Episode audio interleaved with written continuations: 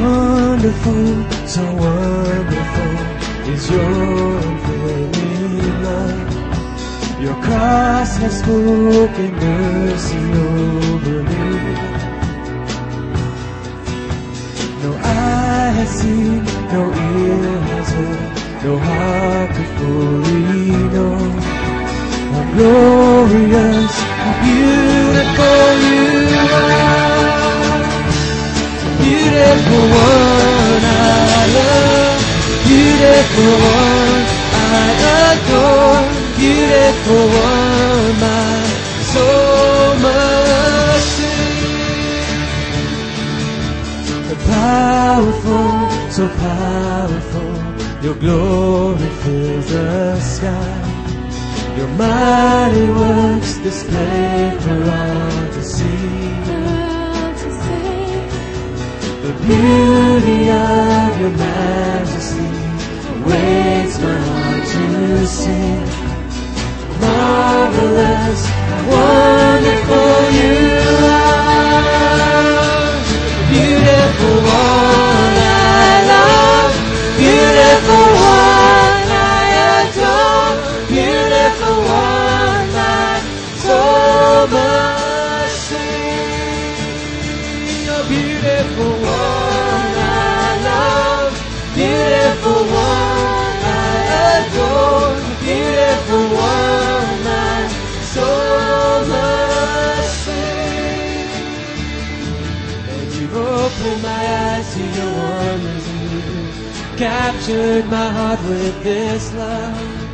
Nothing on earth is as beautiful as you.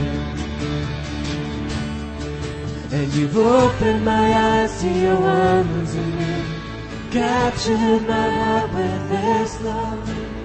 Nothing on earth is as beautiful as you. So Lord, you've opened my eyes to your wonders in me, you captured my heart with this love. Nothing on earth is as beautiful as you.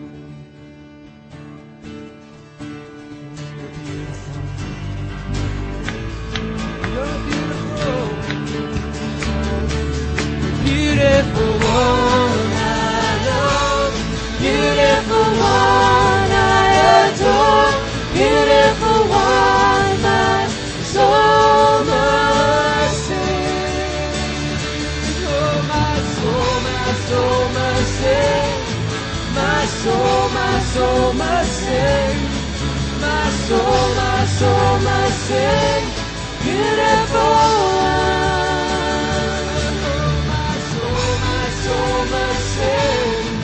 My soul, my soul must sing, my soul, my soul must sing, beautiful one,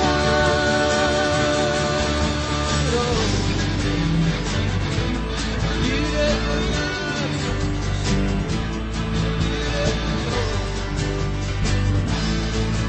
I must sing to you, I must sing.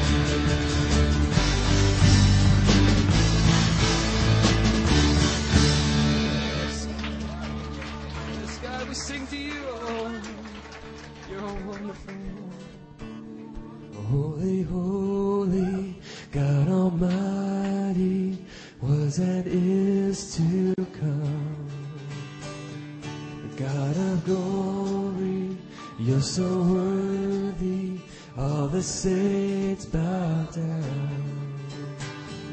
Holy, holy, God Almighty, was and is to come. God of glory, you're so worthy, all the saints bow down. Holy is your name in all the earth, righteous are your ways, so merciful. Everything you've done is just and true. Holy, holy, holy are you, holy, holy God, are you.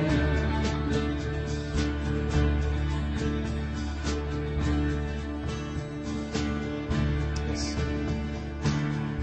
Holy, holy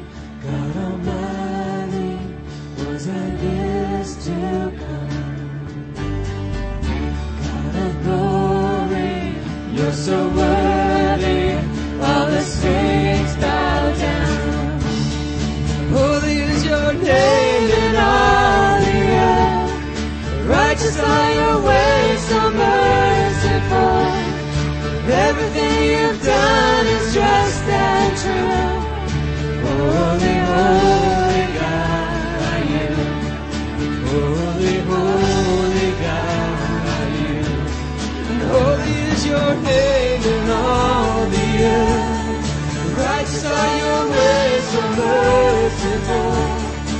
Everything you've done is just and true. Holy, holy God are you. Holy, holy God. All blessing, all honor belongs to you. All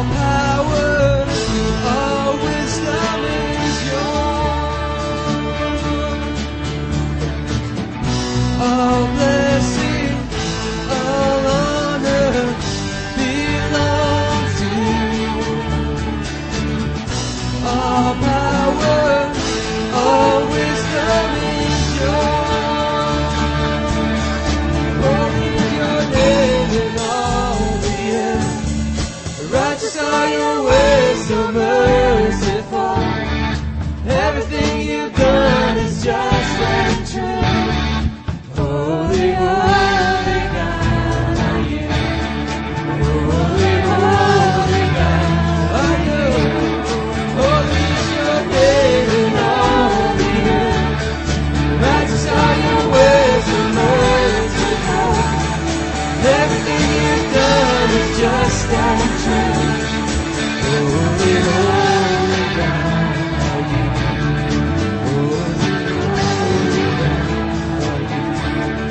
Holy, holy God, holy, holy God, holy, holy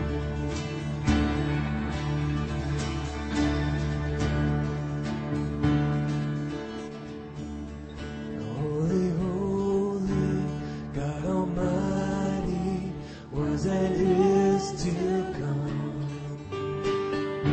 God of glory, you're so worthy. The saints bow down. Oh, the saints bow down. Let's come. God of glory, you're so worthy. All your saints bow down. All your saints bow down.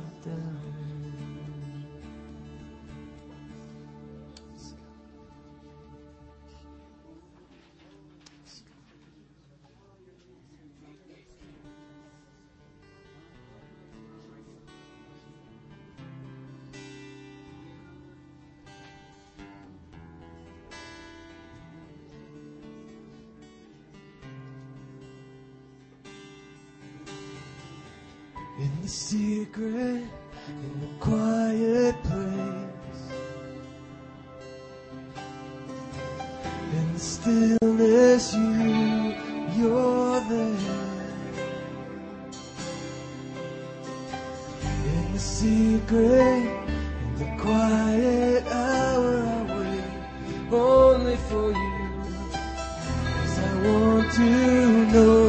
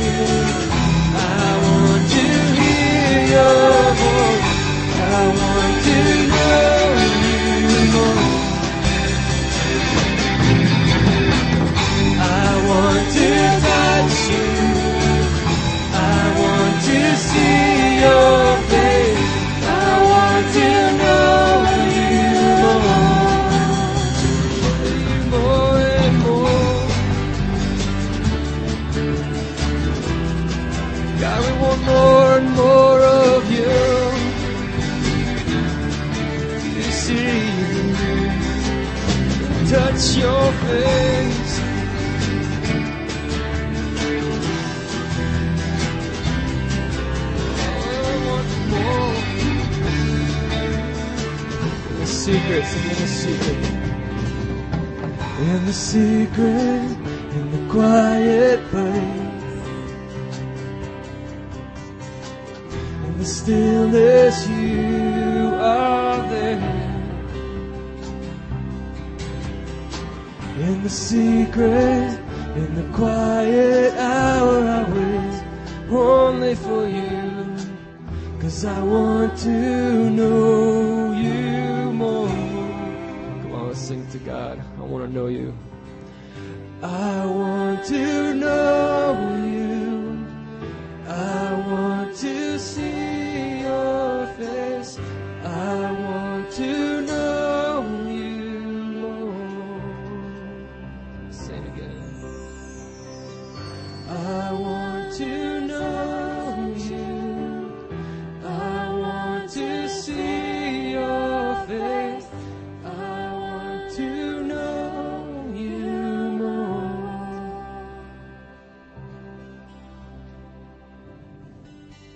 Yes, God. It's the cry of our heart this morning, God, to know you more. To be in such a deep personal relationship with you, Lord God, that there's no questioning who we belong to.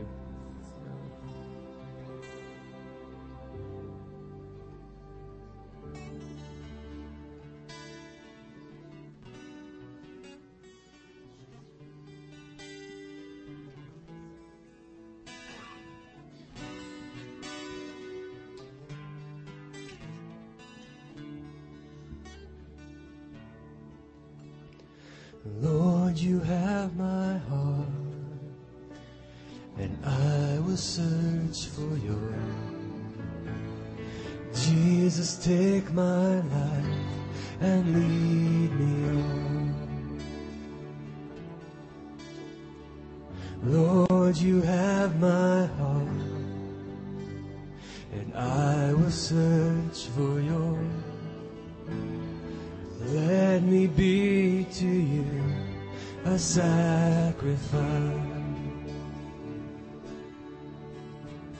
and I will praise you, Lord,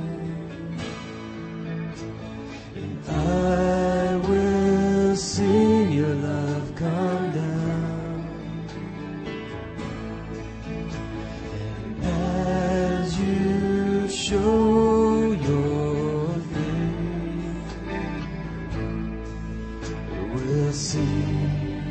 your glory here.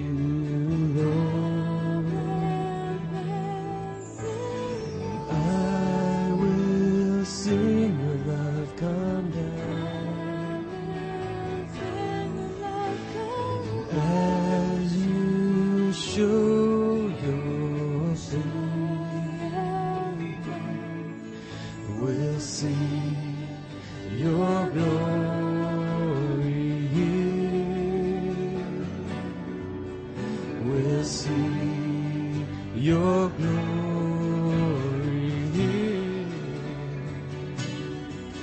We'll see your glory here. God, take all we are.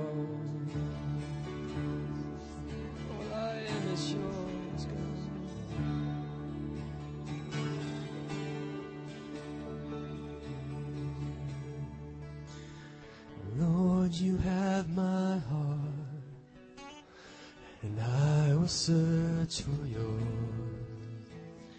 Jesus, take my life and lead me on. Lord, you have my heart, and I will search for yours. Let me be to you a sacrifice.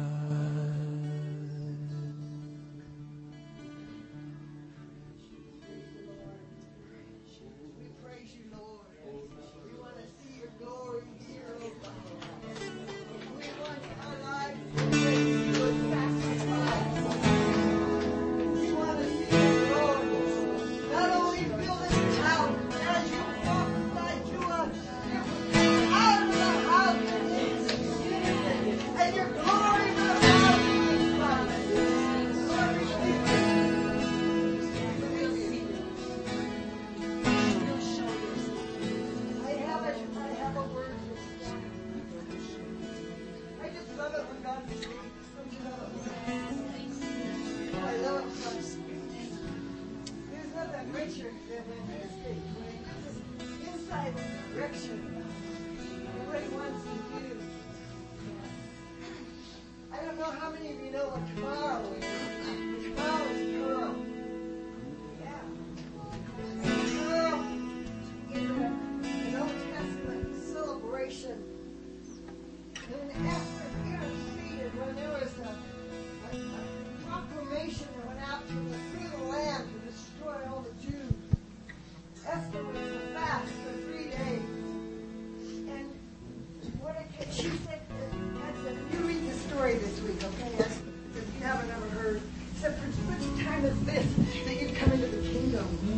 And I, I'm just kind of vibrating with all this. It's being a download this morning.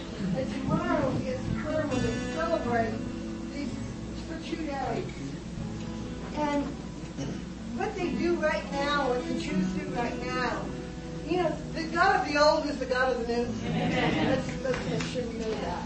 Um, The way the Jews celebrate is they do several things. And one of the things they have the children act this out so they don't forget it. And, and all the little boys want to be the king, or they want to be Haman, one of the two.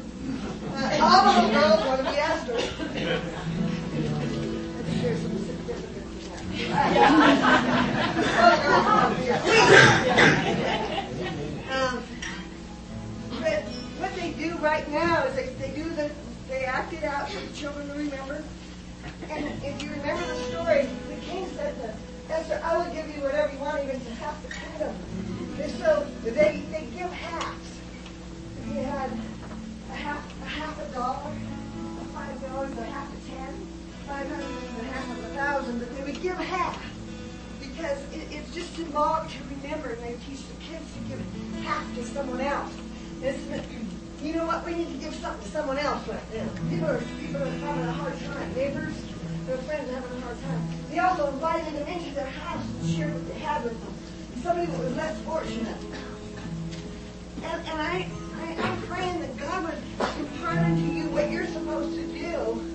And, and because when we hear from heaven what we're supposed to do, we do it with a, a spontaneous zeal. You know, if I was still going to say, I think you need to fast. You know, you might say, oh, God. Well, uh, but God has been saying you need to fast. Amen. And there's some that He's already told that to. And, and I take the similarity. I believe that the enemy has tried to take out some of the people of God. Yes. And how many can say, I know that? I know that. I know that. Okay? Well, now's the time to pray. And not only is He trying to take out you by something, but He's been trying to take out others by something. And God wants to do something. Not that I want to do something now. Yes. He even told me what to wear this morning. And these are traveling clothes. These travel. They want them into a little tiny space. They also look like you're going to move clothes. And I thought, is this important? I felt like the Lord said, it's important. I'm, I'm one of those crazy intercessors that believe stuff like that. And I believe he's saying he wants us to get ready, not just to move. The customer, I love you. I love you. I love ministry with you. But God has something more for you. Amen. He's got something more for you. And you right. know, if your heart is breaking about the way you need to pray for him, that door to open it, because God wants to expand him. Amen. And I thank you for all you've done for me. Yes. Thank you. But as a church, God wants to do something. And I believe we could miss this opportunity or we could get in sick. And I believe if we pray and we seek his heart, you know, fasting isn't just about denying ourselves food. It's about meeting with his presence and being transformed, where the things that cares of this world disappear, and all you want is him. And all you want is his, but he's, he wants. We talked to Silver this week that we need to have it. We need to gather and pray for the sick. So I believe we're going to call nights. We're going to gather and pray for the sick. We're going to, we're going to gather and lay hands on the sick. That's right. And I don't care if you're sick, if you're called to lay hands on people. It doesn't matter. But we need to do what he's saying to do. There are people that are hurting and need the life flow of the body and of I'm reminded of another king in the New Testament who said, after this erotic dancer danced for his dog, you get top of Peter.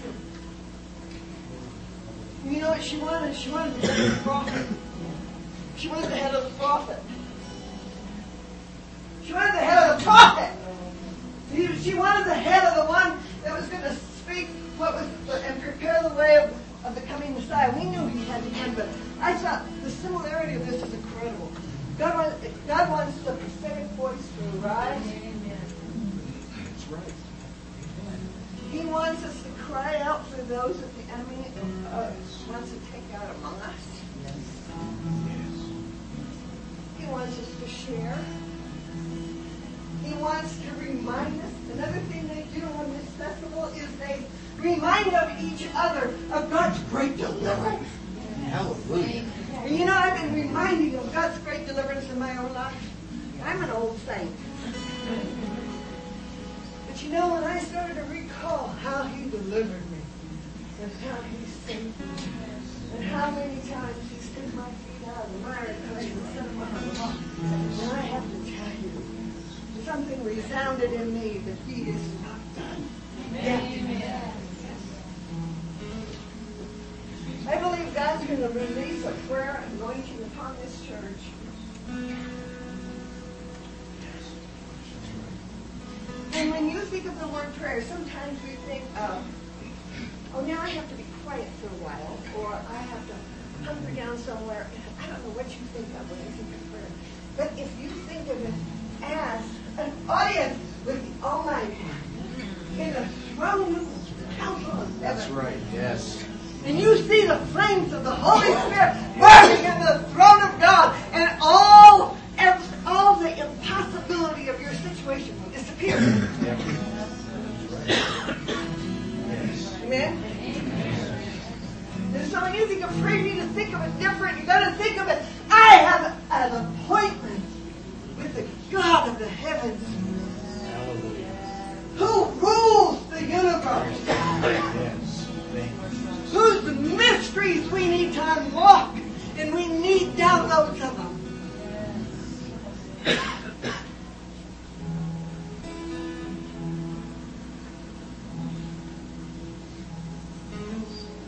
It's interesting, I got an invitation to come to a, a gathering on all these heavyweight intercessors from all the state and the nation. Tomorrow, tomorrow is Friday. And you know, it's, it's odd when somebody remembers my name. I'm weird. And there's a big gathering, it's all over the place. It's really odd if somebody can remember my name. And I had a personal invitation to this thing. And God reminded me that he gave me a call on my life and whole life is there on this mountain. And he was calling me back to it.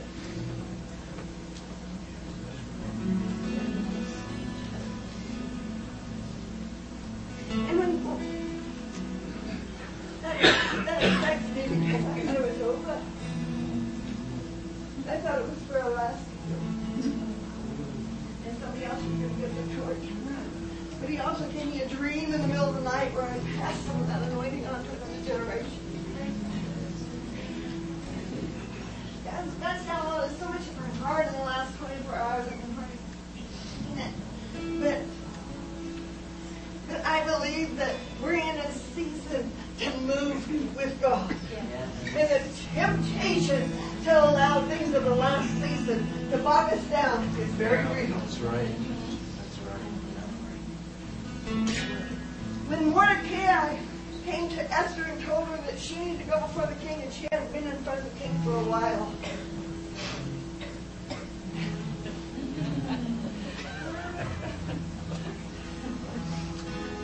and she said, "I might perish if he doesn't hold out the scepter to me." And she said, "If I perish, I perish." And Mordecai called all the saints around to fast, to repent. You know, we think of repent is this emotional breakdown where we come in and cry at the altar of God. And you know, it simply means I'm not going to do that. That's right. That's right. Turn away. That's right. And they had victory over their enemies. You know what? There you go.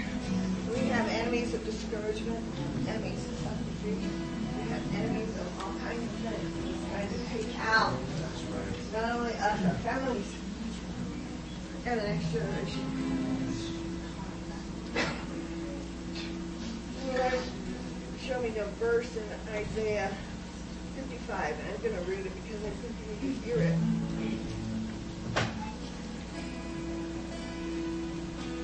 We can't even repent, we can't even turn around and go the other direction without the absolute grace of God. Amen.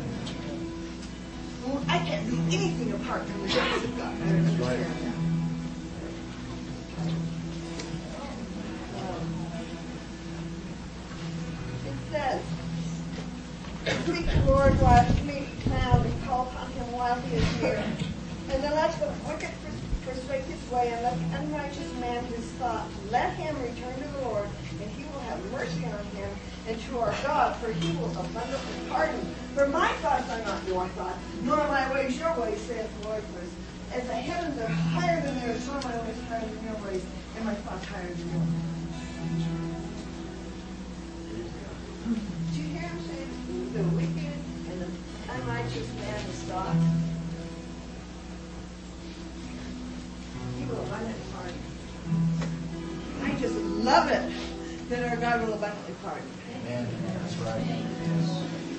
If, if you've been feeling any kind of defeat because you got saved and everything wasn't happening after after that, I have good news for you. That it doesn't matter how many times you fail, or how many times you fall into weakness, or how many times that happens, God is still, His grace is still sufficient for you. Amen.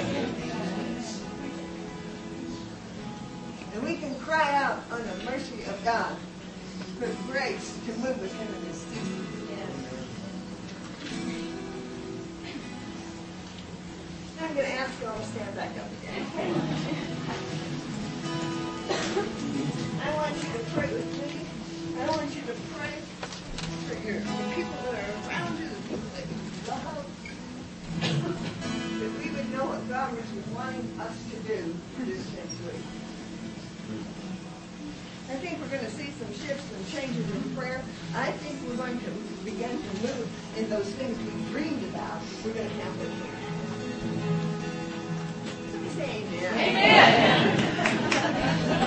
Come on, come on. You know, we've had some expectation of things, and we've had a little bit of hope deferred here, but you know what? The promise fulfilled is a tree of life. Amen.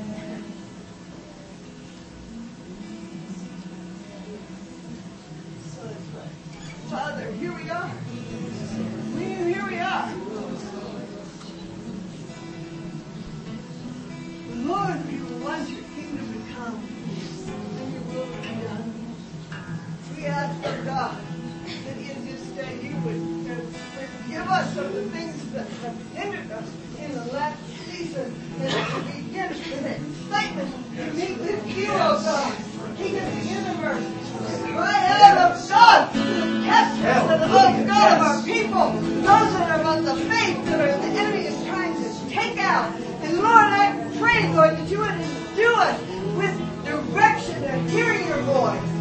Show us your face. Reveal your glory here, Lord. And pray where fasting is the need of the hour that we would say, yes, do it. I ask for a grace to even fast. And grace to share what we have. Oh, God, with another. I ask for a grace to move from the old season into the new season. Yes. I pray, Father, where hope has been deferred. Oh, God, your promise will be fulfilled and it will be a tree of life. Yes.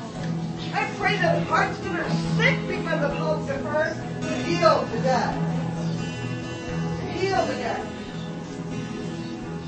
You lose a new expectation upon your people.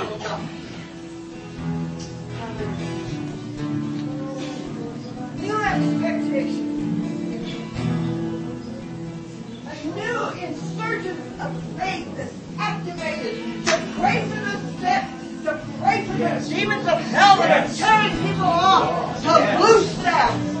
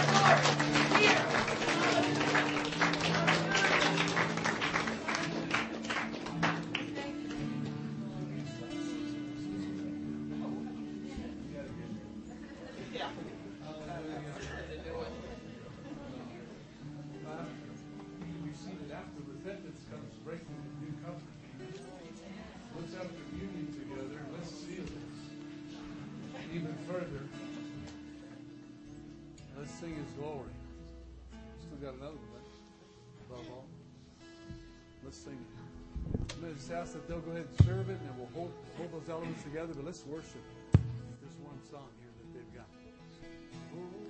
they've got. Above all powers, above all king, above all nature and all created things,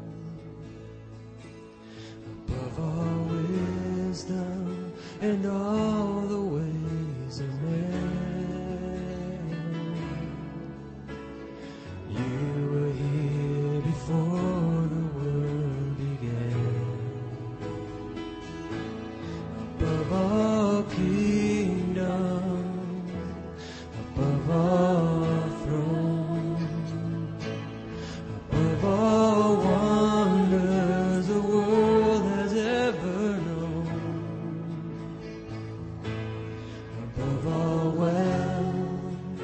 and treasures of the earth. There's no way to measure what you're worth.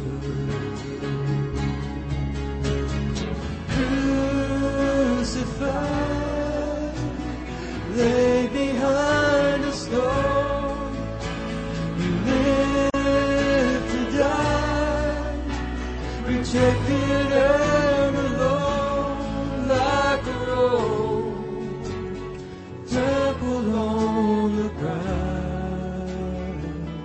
You took the fall and you followed me above.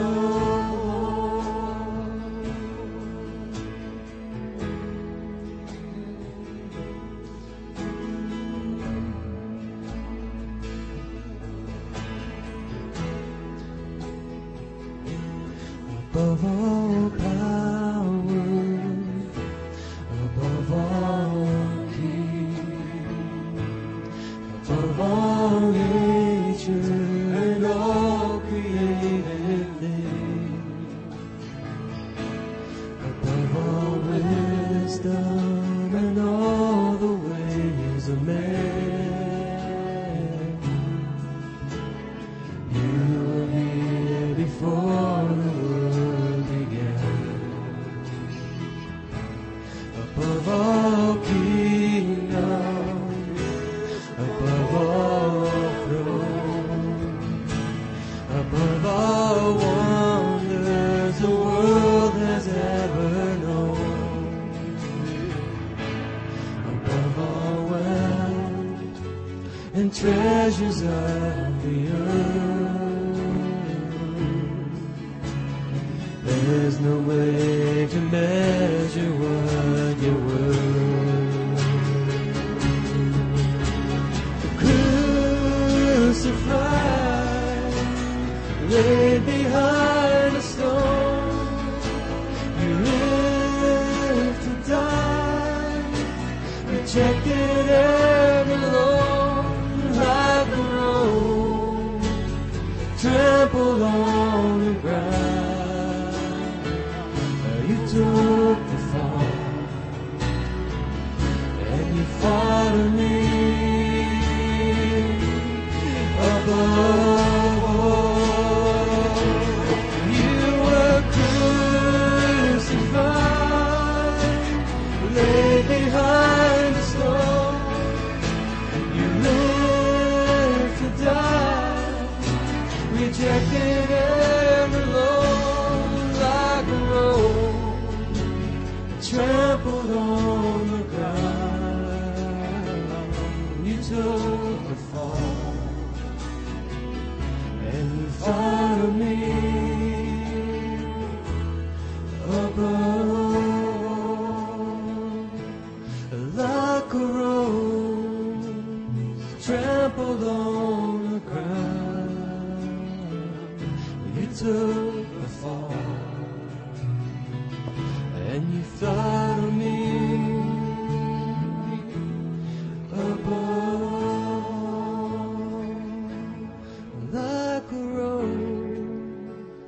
Trampled on the ground, you took the fall, and you thought of me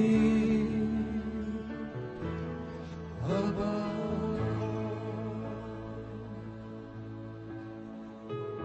Isaiah chapter fifty-three says, "Who has believed our report, and to whom has the arm of the Lord been revealed?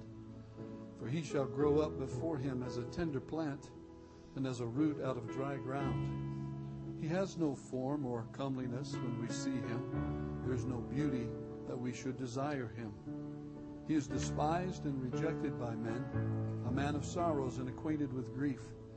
And we hid as it were our faces from him. He was despised, and we did not esteem him. Surely he has borne our griefs and carried our sorrows, yet we esteemed him stricken, smitten by God and afflicted. But he was wounded for our transgressions. He was bruised for our iniquities. The chastisement for our peace was upon him, and by his stripes we are healed. All we like sheep have gone astray. We have turned every one to his own way, and the Lord has laid on him the iniquity of us all. He was oppressed and he was afflicted, yet he opened not his mouth. He was led as a lamb to the slaughter, and as a sheep before its shearers is silent, so he opened not his mouth. He was taken from prison and from judgment, and who will declare his generation? For he was cut off from the land of the living. For the transgressions of my people he was stricken. And they made his grave with the wicked, but with the rich at his death, because he had done no violence, nor was there any deceit in his mouth. Yet it pleased the Lord to bruise him. He was, he was the one who put him to grief. And when you make his soul an offering for sin, he shall see his seed. He shall prolong his days, and the pleasure of the Lord shall prosper in his hand. He shall see the labor of his soul and be satisfied. By his knowledge, my righteous servant shall justify many, for he shall bear their iniquities. Therefore, I will divide him a portion with the great, and he shall divide the spoil with the strong, because he poured out his soul unto death, and he was numbered with the transgressors. And he bore the sin of many and made intercession for the transgressors. This whole chapter, hundreds of years before Jesus came, prophesied exactly who he was and what he would do. And today we celebrate. When we come to communion, we come to the Lord's table, we reach into history and even to the Passover and the exodus of Israel out of Egypt and the deliverance of God's people. For us, Egypt is the world. That's the symbology. And when we come to communion, we're celebrating the brokenness of the Lamb of God and the blood poured out for our sacrifice that is symbolized at the Passover. And we get to say, hallelujah, we're out of Egypt too. We're out of the world. We're in the world, but we're no longer of the world. Our sins are forgiven. Our, our uh, everything in the past. We took a step just a minute ago, amen? Leaving the past behind. That's all it takes is one step to draw the line. And let the redemptive power of God bring us back into wholeness and the pouring out of his blessing. Lord, this morning we thank you. You have a plan for us today. You've made that plan from ancient days, and today you implement it, and we receive it in Jesus' name. The Lord, as we have taken the moment here this, at your leading today and confessed our sin, we say to you, Lord, we are always falling short. We are continually and regularly sinning and causing your blessing to stop flowing in our direction. But Lord, this morning we repent and we ask for the grace, as we already have. Once again, we ask for the grace to repent, to agree with you and to say yes with you, and to receive all that you have for us. Lord, this morning as we hold these elements in our hands, we recognize the broken body of Jesus. We recognize the blood poured out. We acknowledge and speak that Jesus is Lord. And you told us, as often as we eat this bread and drink this cup, that we show forth your death until you come again.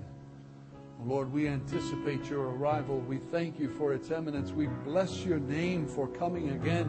We thank you for not leaving us orphans. But Lord, we would pray for more time, that other sinners would be converted to you, that the unbeliever will come to know truth and be set free as well. Lord, we don't ask for our own benefit that you would come tomorrow. We pray for time. Lord, we pray for an urgency about your kingdom. Light a fire in us today to speak truth to those who are lost. In Jesus, you receive the glory. Let us lift you up, that all men might be drawn to you and not to us. Hallelujah. The night that Jesus was betrayed, he took the bread, he blessed it, he broke it, he gave it to his disciples. He said, "This is my body. Do this in remembrance of me." Let's do that.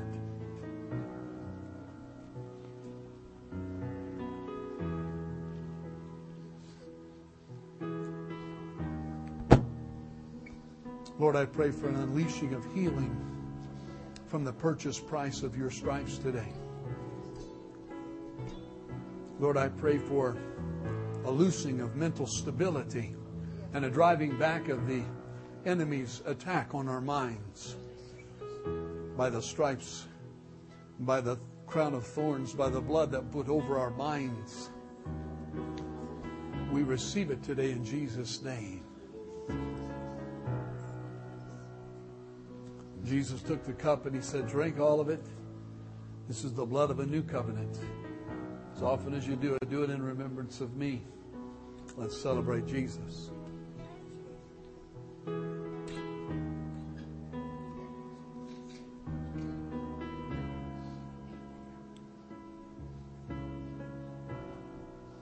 Holy Spirit, strike into our hearts this comment for such a time as this. Holy Spirit, engrave it upon our minds that you have put us here right now for this time.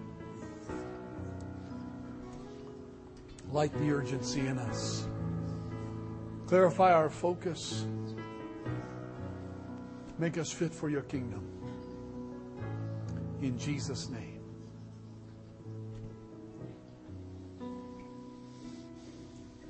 Hallelujah.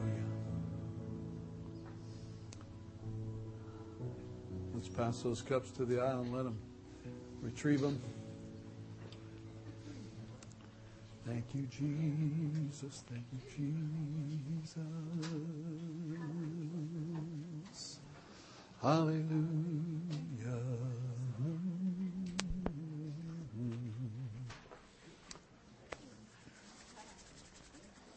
Hmm.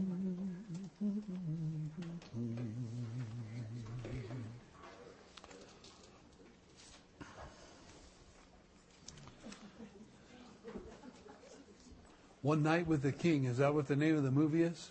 Yes. A night, a night, or one night? One night. One Night with the King. Story of Esther. Yes. How many of you have seen it? Yeah.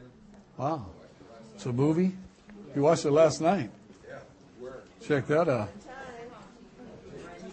Walking in the Spirit, man. Walking in the Spirit. Walking in the Spirit.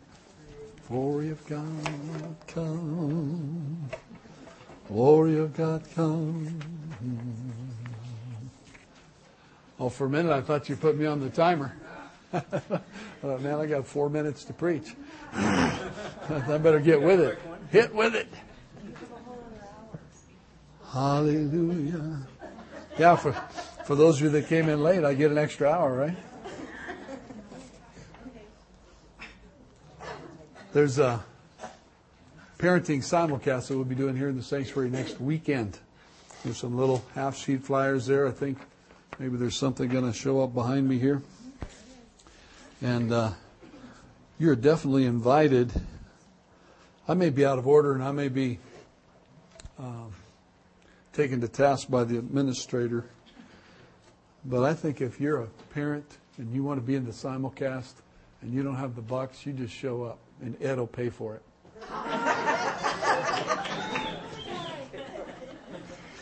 I mean, uh, we we really did want to provide this to parents. If, even if you're not a parent, you're a grandparent, you want to get a little brush up. Or maybe some of us older ones who are saying, well, that's behind us for now. Maybe we should w- volunteer to watch all the kids for the parents. Huh?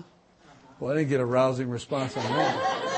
Come on, we could do that, couldn't we? We could be grandparents for a day and, and cover all the little kids and uh, maybe run them off to the park or something and let the parents have the simulcast in freedom. Anyway, we should negotiate some of those things as a body. We're a family, right? And so, but if you want to be in that revolutionary parenting, George Barna, Jim Burns, John Townsend, Steve and Valerie Bell, that's going to be a great day, eight thirty to two thirty. And... Uh, We just want to bolster the parents and the families, okay? So this is for you. It's a gift. We didn't schedule it. That's when it has to happen on that Saturday. It is happening across the nation all at once on simulcast, so we're joining in with them. Hallelujah.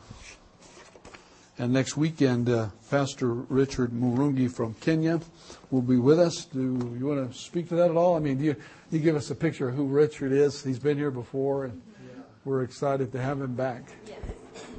Richard's the kind of preacher that preaches with a prophetic cutting edge. And um, God's given him a message for the churches in America. And excited about coming. He's a principal of the Harrisfield Christian Bible School, in the Bible College there. He is a pastor of the church.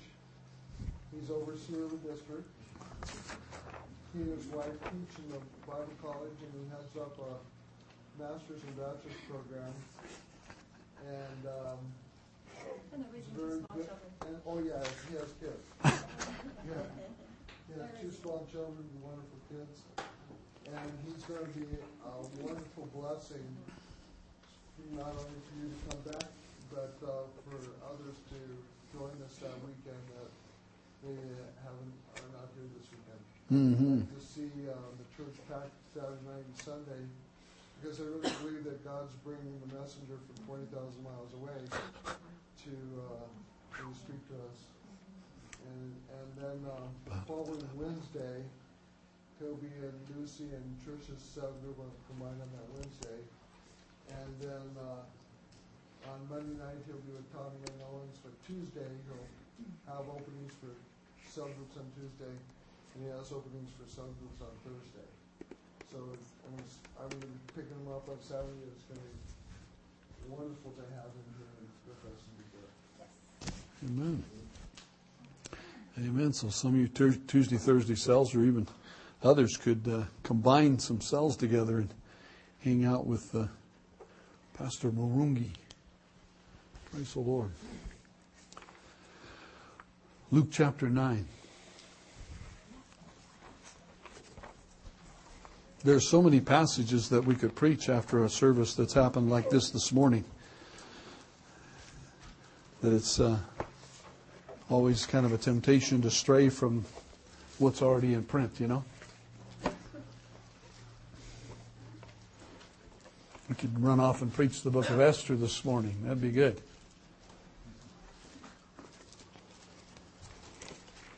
Thinking of passages, many passages, Isaiah fifty-three, we read that, fifty-five, fifty-six, fifty-eight. All of them are pertinent to what the Holy Spirit is speaking to the church. Woke up this morning and op- I had stuck my notes in my Bible last night. When I opened it this morning, I had randomly, of course, randomly stuck them in Jeremiah chapter three. And uh, when I went to pull my notes out, the Holy Spirit was just... You know, I have this highlighted in my Bible, but you know, he can sort of make your highlighter look neon. Yeah. Whew. Boy. And uh, chapter three, chapter five also, this one verse just lit up. Your iniquities have turned these things away, and your sins have withheld good from you. And God calls us to repent. Sometimes we see it as a chastened child. We see it as a as a punishment. You know, as a as a God kind of is bringing His retribution on us. When that is not His heart at all. His heart is to get you right, so the blessing can flow. Amen. He's not looking to whack you on the head or smack you on the wrist or ruler your knuckles or whatever you think of when you think of God. Uh, in the sense of punishment, He's into discipline. Next week, parents are going to hear about discipline versus punishment, I'm sure, I hope. Mm-hmm. Because uh, I, I'm one of those proponents of disciplining your children. Not punishing them. Punishment is when you get mad and you take out your wrath on them. And you punish them. They don't learn from punishment. They just get hurt. But when you discipline them, you shape the character. You shape the nature. You form the spirit. Without breaking it. And when God comes, Hebrews uh, talks in chapter twelve about God disciplining His children. He disciplines those He loves. He scourges every son that He receives. When you're disciplined by God, you should be smiling, saying, He loves me. I'm not fatherless. And He's got a plan for me. He's bringing me into a, a position where the blessing can begin to flow. I don't know what all is entailed in His blessing, but I certainly want it. Don't we? So, Lord, we invite your discipline. Ooh. We are afraid of your punishments. His judgments are righteous. His judgment is true. He is the just judge of all men. And if He wants to bring judgment, He can. With Saul and the, you know, you, that's why you're so weary of reading the Old Testament at times. Because you see a lot of judgment happening and you go, man, this is awesome. This is an awesome God. And we talk about fearing God. Sometimes we interpret it incorrectly and saying, you know, run around and be afraid of him. He is to be reverenced. He is to be held in awe. And he should be feared. But that fear is this super abundant reverence for him that says, bring it on. You're God, I'm not. Discipline me, shape me, form me, prepare me to be a receptor of your blessing. And then it gets poured out from us to others. And we share it, not to keep it. The more you give it away, the more you have. Amen? The great paradox of God. The more you give, the more it comes. You know, I am challenged, and I just want to let you know I feel very confirmed. I have a note in my pocket. I've been carrying it for three days about giving something to somebody else. It's not somebody that frequents here. It's just a person in our community that at one time in their life blessed this congregation quietly and secretly. They just snuck in here and they blessed you and you still don't even know it. And I thought, I need to bless them back. I had no idea Purim and giving the halves and all that, but now I'm very excited. I had put his name down in my heart. I shared it with uh, those in our cell group. And I thought, what will I do? Well, someone in my cell group went and told him that I was thinking about him. And two days ago, he called me. And I thought my phone rang, and here it is on my phone message. I thought, oh, this is it. This is the moment. This is the timing of God. And so I said, God, I'll put the note in my pocket. Say, when am I going to do this? When am I going to bless? How am I going to do it? There it is right there. It's just a name and a phone number. Uh, how's it? And now I know it's tomorrow. It's, I mean, simple things, huh? God's on the throne, and somebody's going to get blessed because Purim came along. I didn't know that, but he knew that. And uh, now I know that there's more coming. Thank, thank you. Thank you. Anybody want to get in? Again, I'm not going to sell you my blessing. Hey, can we just stop for a moment? Say, everybody say, happy birthday, Julie Whaley. Happy birthday, Julie. Today is Julie's birthday. Yay! Might be somebody else's birthday, but I, I didn't know that until someone told me in the parking lot. You never have to guess when it's Shirley Hastings's birthday, though. She'll let you know. She celebrates her own birthday more than anybody I've ever seen. She's such a fun person. Yes, ma'am.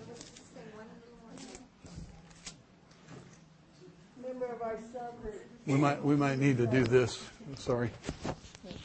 Simply because they got a recording going already. A member of our cell group, Michelle, came up to me and said, "Hello, we need to seed in to um, acquire the fire. Our cell group needs to send at least one person," and I agreed with her. And I'm sitting here, and the Lord showed me that I need to sponsor somebody for this parenting thing. So if you need, if you need that kind of assistance, I, I'll pay for a couple to come here. I'm not sure if I can babysit yet, but um, I will donate the twenty-five bucks for you to be here. So. Good. Hello, God moves.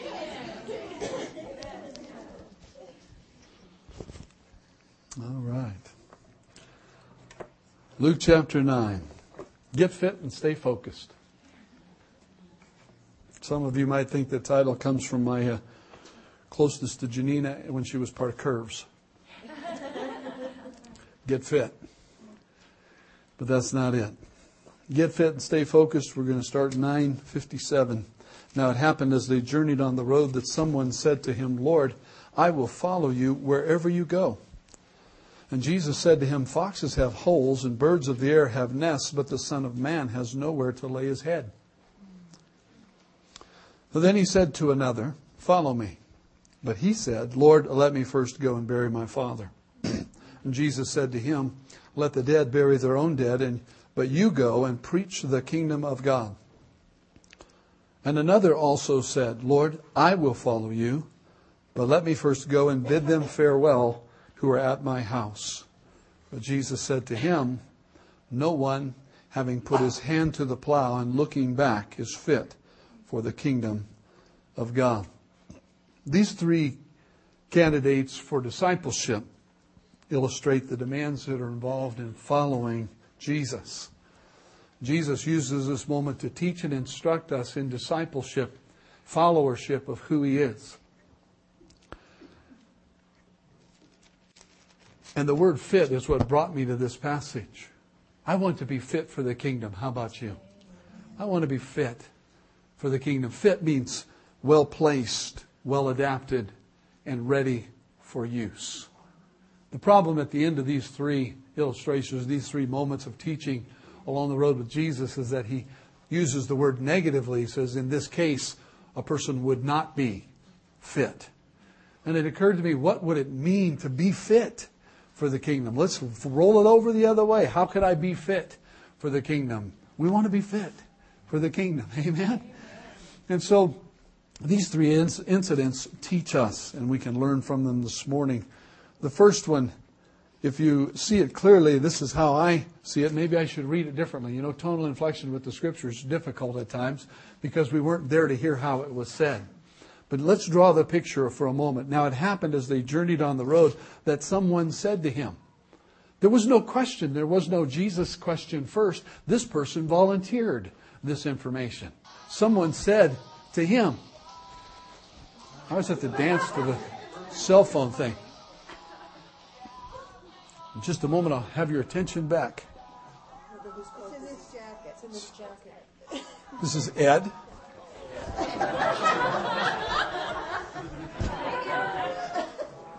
Well, let me answer it for him. Maybe it's, it might be his wife, you know. Okay. He was, uh, he was, he just left to go out of town? He's leaving. That's great. Oh, no, that's, oh, he didn't leave yet. I've got his keys. Oh. He, it is a family unit. Here. I don't know how we're going to remaster that if we have to on the C D, but all right. I mean, re... little rewind.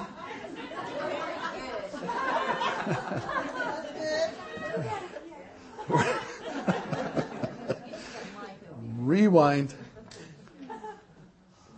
I'm just going to read it again. Now it happened as they journeyed on the road. I'm sweating my own cell phone right now. How about you? Anybody else? Where, where's my... Now, it happened as they journeyed on the road that someone said, "Lord, hey, I'll follow you wherever you go."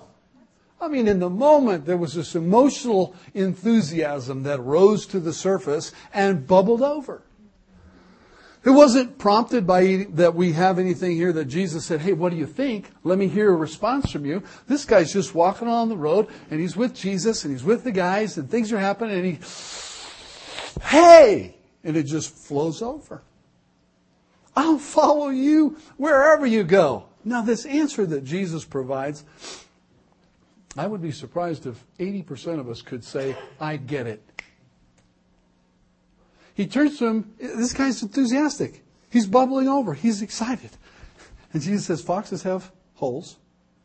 Birds have nests. The Son of Man has nowhere to lay his head." What kind of an answer is that? What is he saying? Do you understand it immediately? Does it grasp you? Imagine you're the guy. "I'll follow you. Foxes have holes. Birds have nests. The Son of Man has nowhere to lay his head." What is he trying to tell me? And that's what we should ask. What is he trying to tell us? Here's a guy that's having an emotional moment. Have you ever had an emotional decision about Jesus? You're in a responsive moment, and, and you think about Acquire the Fire when these youth go, and then the music's rocking, and the, and the Holy Ghost comes down, and then they make an altar call. I mean, a, an arena empties out to the altar. But the The difficulty is then when all those youth pastors and all those youth leaders and all those sponsors go home, how to keep that fire burning, right? Because youth can be extremely emotional. Again, right? We swing. Boy, we're going to just conquer the world. Uh, but then ten minutes later, we got a headache. And it doesn't count anymore because, well, that was in the past ten minutes ago. And now, and Jesus is saying, look, if you haven't counted the cost of what it means to follow me, don't get too excited yet. Because you might want to just get on the rush of what's happening. You see this walking down the road. Life is happening. Jesus is pouring out his life to those around him. People are being healed. This is an exciting time. And I'm in. I want to follow you wherever you go. And Jesus says, look, I don't have anything to offer you. Foxes have a place to live. Birds have a place to live. I don't even have a place to live. I have no material blessing for you. I have nothing in this life that you're looking at to give you or to excite you or to pump up your emotions and keep you going the way you're thinking. I have challenge. You know, later on, I'm, you know, in this passage, in fact, he has made the final turn to Jerusalem. He's going to the cross as this is happening. He's on his way from north to south. He's making his final journey of discipling people along the road, and that road leads to the cross in Jerusalem. I'll follow you wherever you go. I've said it, haven't you? Many altar calls or uh, times in cell meetings. And let's pray. Uh, yeah, me too. I'm in. Everybody in. One, two, three, Jesus. And then next week, little flare-up comes, a little persecution happens. Life, you know, the check comes late. The bills aren't paid. The marriage isn't flowing like you think it should. Uh, what else could I pick on, right? Something comes up. And we're like that flower that springs up and then the sun melts it and it withers away and tomorrow it's gone. Our emotional enthusiasm really is not enough to hold us in discipleship mode with Christ. When we're called on to abandon our material securities, as Jesus had. Let me say it again. When we're called on to abandon our material security, now we count the cost. I'll follow you, Jesus, as long as it's like this. But when the tough times come, didn't Jesus turn to his own disciples and say, will you go away also? Hmm? They're in the Garden of Gethsemane. They come and Judas plants the kiss on Jesus' cheek and everybody's running. What about us? We need to be careful to understand that it's great to be emotional. It's great to have all of your being tied into the decision you're making, but it's not enough for discipleship. The second one, now Jesus approaches someone else and says, follow me. Let me... Let me go first bury my father.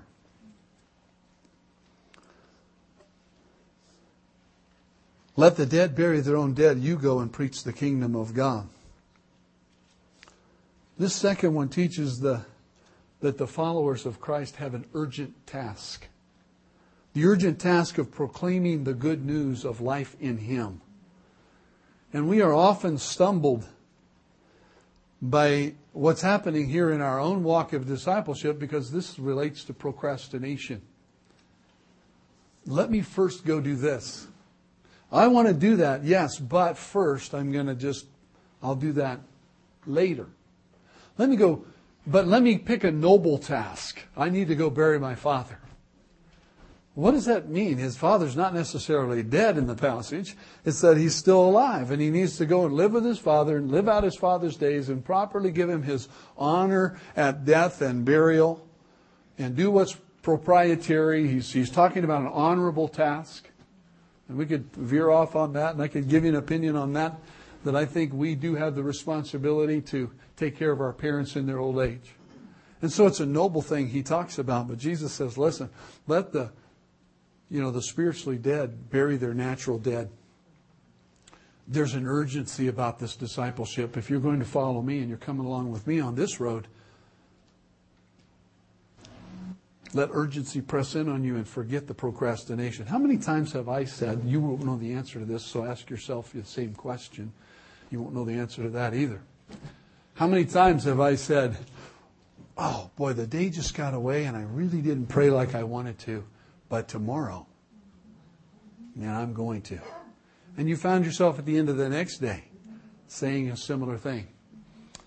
Or maybe you're on the Through the Bible in a Year program, and you you know you you open your Bible to where you're at and you notice that it's in February and today's March, and you think, oh, what happened? Well, you took on the life of old Sally, putting it off, and procrastination got in on you. You have great intentions, but what's the phrase that people say? The road to hell is paved with good intentions. And I'm not here to condemn or to lay a heavy on you or to put a pressure or some kind of a legalistic wrap around your mind. I'm just saying that in this illustration, in this moment of life-giving teaching, Jesus says, follow me. Your heart says yes, doesn't it? Yes, Lord, I will follow you. But some things do get us, and we start to procrastinate. Lord, I've got to do this. You know I need to take care of that. I'm going to do that just as soon as I... And we have these phrases and these things that run up, and the enemy would love to just fan that into flame and say, yeah, wait till later. Don't be affected for Jesus today. Wait till later. And tomorrow never comes. And then the enemy jumps on that like white on rice, man. Amen. He sits on your shoulder and reminds you, you said, you said, you said, and condemnation begins to crush you, paralyze you, and keep you from ever attempting to do that again. In fact, you might even resolve never to make a verbal promise to God again. You're going to find all the Scripture says don't make vows. And you're going to fulfill those. Wow. You getting the message? Procrastination steals the urgency of the message of the kingdom. And that's what Jesus said. Listen, let your procrastination be put to rest. You get busy, and he says, preach the kingdom. That's what the directive is. Preach the kingdom of God. The first message Jesus preached was what? Repent. We heard that today. The kingdom of God has come near you. When he sent his seventy out, when he sent the twelve out, he said, go out preaching. The kingdom of God is, is here. The kingdom of God has come among men. Jesus said there's an urgency about preaching the kingdom. Quit procrastinating. Get busy preaching the kingdom. Now, we can't lay it off on this guy completely. I have to wear this. If I want to be a disciple of Jesus, I need to wear this. Not in some, again, legalistic, binding kind of, of uh, contract that, okay, I've got to preach the kingdom. But I need to understand, and you need to understand clearly, that things in this world are not getting better.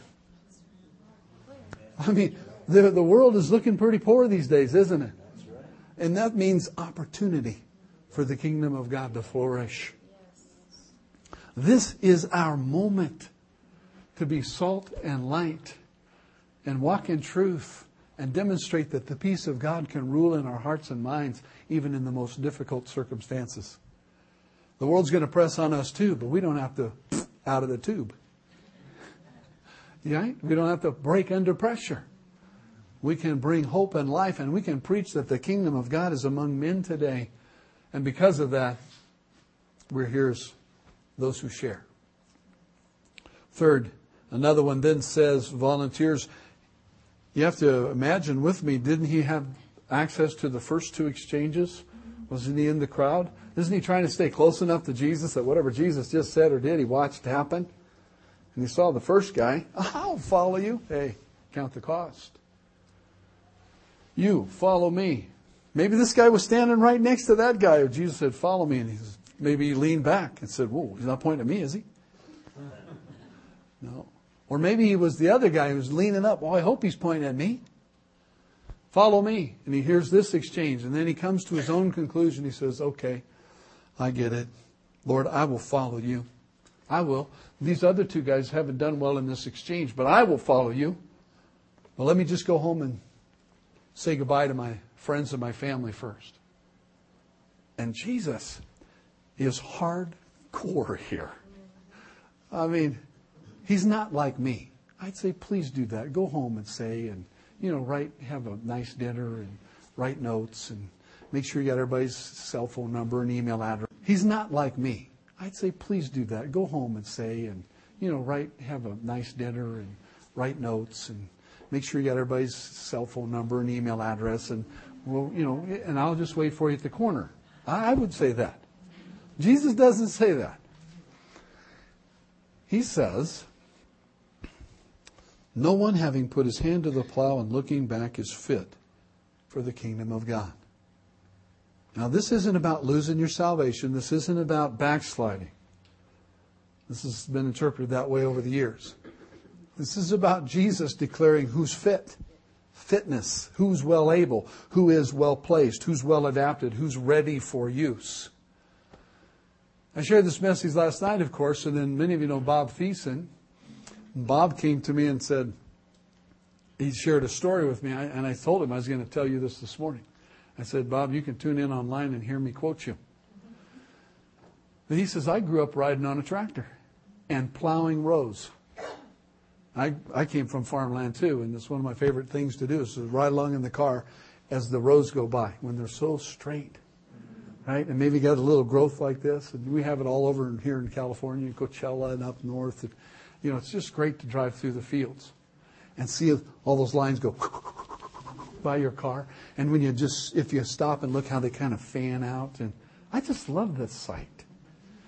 Bob says, I say, how, don't you ever ask, how do they get them so straight? Bob told me how they did it. He said his dad would come out and mark off the distance from the edge of the field in, and he'd make the mark, and then he'd go all the way to the other end of the field. In this case, they had half mile rows. That's a long ways. A half a mile down, and his dad would step off the same distance in. Then they had this big pole with a red, big red uh, marker on it, and he'd plant that pole. And then from that pole at the other end, he'd mark off one more row, mark where to start, and then he'd come back to this end and plant another pole with the big red thing on it. And then you'd get in the tractor at the starting point, and you'd... You guys ever ridden on a tractor? Come on, you've seen them. We're not agricultural people, but out on the hood, there's a little, used to be a little water thing, but the, or a flap for exhaust, but there's a little round thing out on the hood. And you'd take that round thing and you'd line it up with that big red dot on the other end and go. Bob told me that story about the first time his dad said, you do the first row this time. I said, great, Dad, no problem. And, uh, you know, you set the plow and you get the right depth, and then you put, chug your way to the little dot at the other end. Well, Bob was driving, and he'd want to check the plow, make sure it's okay. And look up, and he'd check the plow, make sure it's okay. He got to the other end, and his dad was furious. Because every time he'd check the plow, his tractor's wandering off like this. Hey, you know how it works on the double yellow line. You and I, have you ever done that? Driving along, and you just, you're looking at something. Pretty soon your tires are going, oh, because you're off the road, or, or you look the other way, and you're looking like that, and then you look up, and you're on the wrong side of the line. Anybody? I did it out of Baldwin one year. I came just in from Lucerne Valley and came down around before all the houses were built there in Baldwin. And it used to just be a lot of the old rackety shacks from the old gold mining days and stuff. And I was looking out, I was looking out there, and I looked up, and I got both tires on the wrong side of the line. Three cars are coming right at me. Well, I swerved back over, and wouldn't you know it, the third car was black and white. And so I just smiled. And I pulled over. And I looked in the rearview mirror. Sure enough, U-turn, here he comes. I was just waiting. There was no argument. It was a big fine. Went on my record. Why? Because I put my hand to the plow and I started looking around. Bob says, you know, look there. It's, the rows are like his dad. He told me his dad finally said, forget those rows. We're not even going to, just leave them. We're starting over. And he stepped off again, and they planted the poles. He said, now this time, take the little ornament on the hood, put it on the red dot, and don't take your eyes off of it. And for a half a mile, he got a straight line. He was trained. Jesus is pretty much saying the same thing in this day. He's saying, when you put your hand to the plow, if you look back, if you're always thinking about what you used to have, you call the discipleship as a call to surrender. It's a call to letting go. It's a call to that step you just made this morning. When Shelley said, take that step down, leave that behind. Walk into the new. You're stepping into discipleship. Jesus, I believe that Jesus shows us and defines that discipleship is an apprenticeship to himself. It's an apprenticeship to himself as the master teacher. And the fortunate part of that is that we have the Holy Spirit to reside within, who will bring us into absolute agreement with our leader, with our discipler. We can get our nose in his back, walk like him, talk like him, live like him, allow him to live through us. If we put our hand to the plow and look back, we're not really well placed yet. We're not well adapted yet. We're not fit. We want to be fit. We want to be salt and light. Luke covered it. Matthew covered it. Chapter five, you know, when salt loses its saltiness, same word is used. He said it's not fit for anything except to be thrown out into the street and trampled on by men. We don't want to lose our saltiness. We want to be fit, well able, well placed, ready for use in his kingdom. Discipleship does call us to forsaking much of the stuff we have. And when you live in a world that's all about stuff and getting more stuff, it's funny to hear people talk about their stuff and how they have to have a place to keep their stuff. They actually call it that, my stuff. And there's songs been made and humorous comedy routines all about stuff.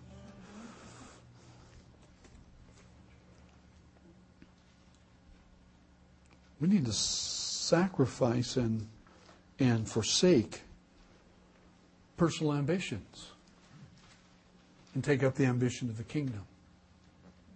Why? Because people are going to hell if we don't. There is an urgency for your neighbor. There's an urgency for the person that's standing in front of you and looking lost and feeling the pressure of life and having no peace, and you stand readied with the answer. And isn't it Peter that reminds us that we should always be ready to give an answer to every man that asks of us a reason for the hope that's in us? How does that happen? Has anybody ever asked you why you have such hope? Do you look like you have hope? Uh-huh. Sometimes when the whole world's sliding downhill and you're standing there smiling, I mean, only a couple things could be happening. Somebody's going to think you've got something they don't have, or you ate something that's not agreeing with you. Let's make them ask, why do you have, why are you so hopeful? Didn't you read the paper? And then my answer is no, that's why I'm so hopeful. You know, where my focus is, stay fit and stay focused is the second piece of this. Where your focus is, that's where you're going to be occupied. If you're getting all your input from the L A Times or the Wall Street Journal or U S News World Report or A B C, N B C, C N N, and if that's all you feed on, you're not going to have much hope either, because that stuff will tear your hope apart. I mean, you'll just be talking like everybody else around you, go, man, it's coming to nothing. Well, it's their fault and it's their fault, and it's his fault and it's her fault, and it's never my fault, but it's all those other people, and the world's coming to an end, and I got to live here. This is terrible. And who are you? You're no hope. Where's your focus? Look at a little earlier in this same chapter. I mentioned that Jesus had just turned for Jerusalem. Verse fifty-one, it came to pass when the time had come for him to be received up, that he steadfastly set his face to go to Jerusalem. Jesus had a focus. When you read the uh, the Gospels, you'll find it was at this point when Jesus in the north, in his own town, uh, if you will, his own area, Galilee up north, and he, he makes the final turn to head for Jerusalem and the cross. It's when he starts talking to his guys all along the way, as is happening here. But he turns to his own disciples and asks them, who do men say that I am? They say, well, some say you're John the Baptist risen from the dead. Others say you're a prophet. Others say this. Others say that. And then what does Jesus say to them?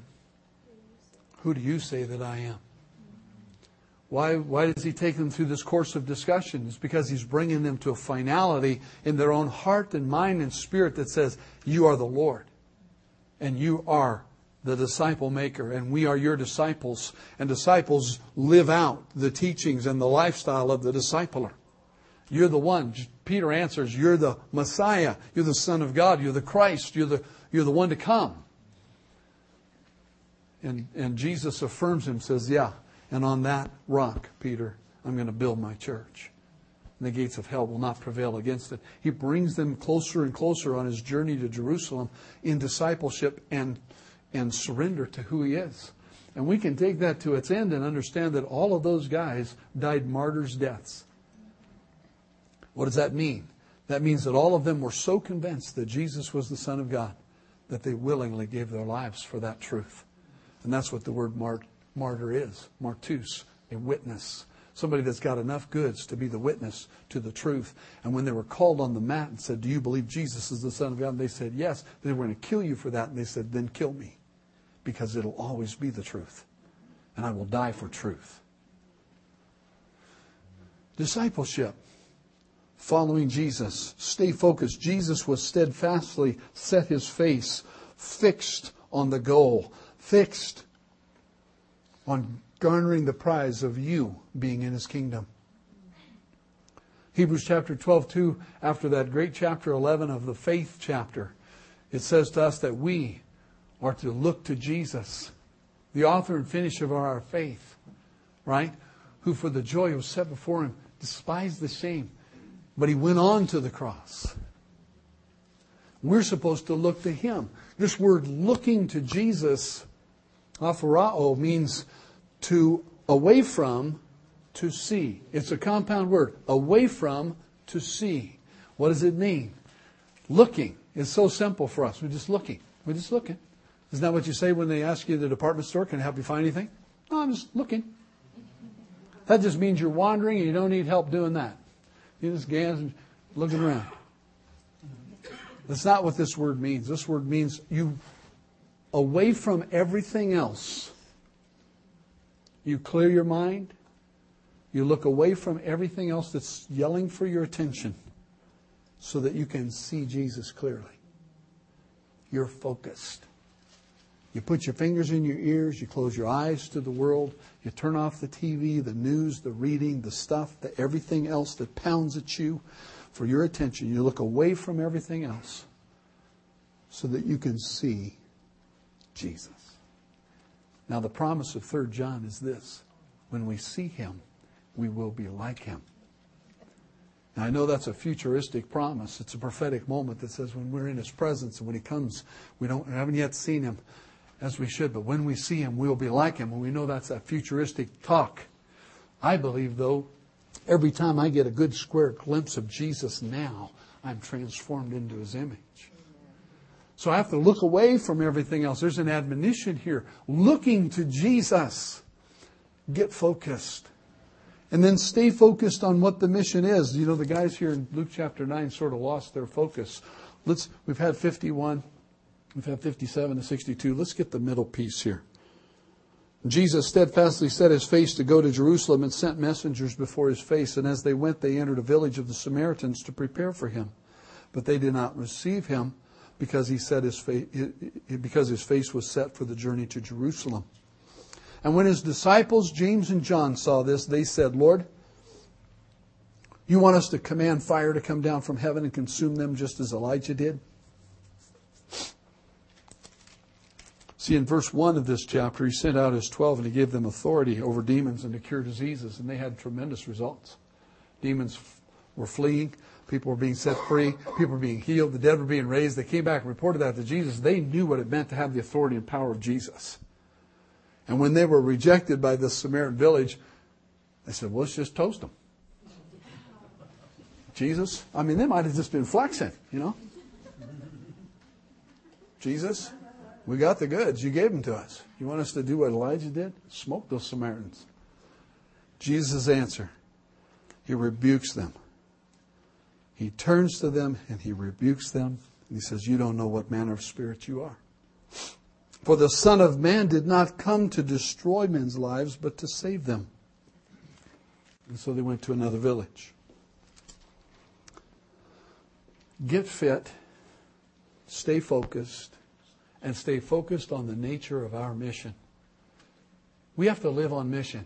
We need to live on mission. We don't just live like the rest of the world floating downstream with what's happening. We need to recognize the season we're in, the calling of God, the announcements of the Holy Spirit to the church. The confirmations of His leading and guiding are taking us somewhere to be some people, His people. And He has sprinkled us like salt throughout this community for an effect. We're called to be salt and light in our community. We're not called to stay in the salt shaker. We're not called to stay on the candlestick. We're supposed to have the bushel off and let the light on. We don't want our salt to get unsalty and become unfit. We don't want to put our hand to the plow and keep looking back thinking yesterday was better. Now is our time. This is our opportunity to shine and to make people thirsty for Jesus and to bring answers. The same authority He gave the, the, the twelve, He gives to you. Go, lay hands on the sick. They don't have to be Christians for you to pray for them. Come on, Jesus healed people that weren't followers of Him. Jesus heals the guy that four friends lets down through the roof. I mean, the guy didn't ask for much. He didn't. He couldn't. He was a paralytic. He didn't even necessarily get there on his own volition. The friend said, "Hey, Jesus is over there. Let's go get Louis." And drag him over here and tear the roof apart. I mean, the guy's paralyzed. He's, what are they doing? I don't even know this. What's happening? And the, Jesus just acts and heals and delivers and strengthens. And we have the same moment in front of us. Yes. To be filled with life and hope. Next time somebody says, I just feel so bad, why don't you just grab them and pray for them? You know, I've asked people all throughout my Christian experience if I could pray for them. I've witnessed to people who have told me in one breath, they don't believe in God, they don't believe in heaven and hell. But there's something wrong in their life, and you're talking with them, and you say, man, their life is messed up. I said, well, this thing you're going through, you don't believe in God? No. I don't believe in heaven? No. Hell? No. Can I pray for you? Yeah, I wish you would. You know, my I've said this before, I'm always astounded. I think, who do they think I'm talking to? What's going on? It doesn't matter. So you don't believe in God. That's okay. I do. Would I pray for you? Can I pray for you? Yes. Would you please? And you begin to just take a hold of their hands or put your hands on their shoulder or an arm around them. Depending on the situation, of course. And then you begin to pray and you look and there's just tears streaming down their face. Why? They don't, they're being touched by somebody who doesn't exist yet in their life.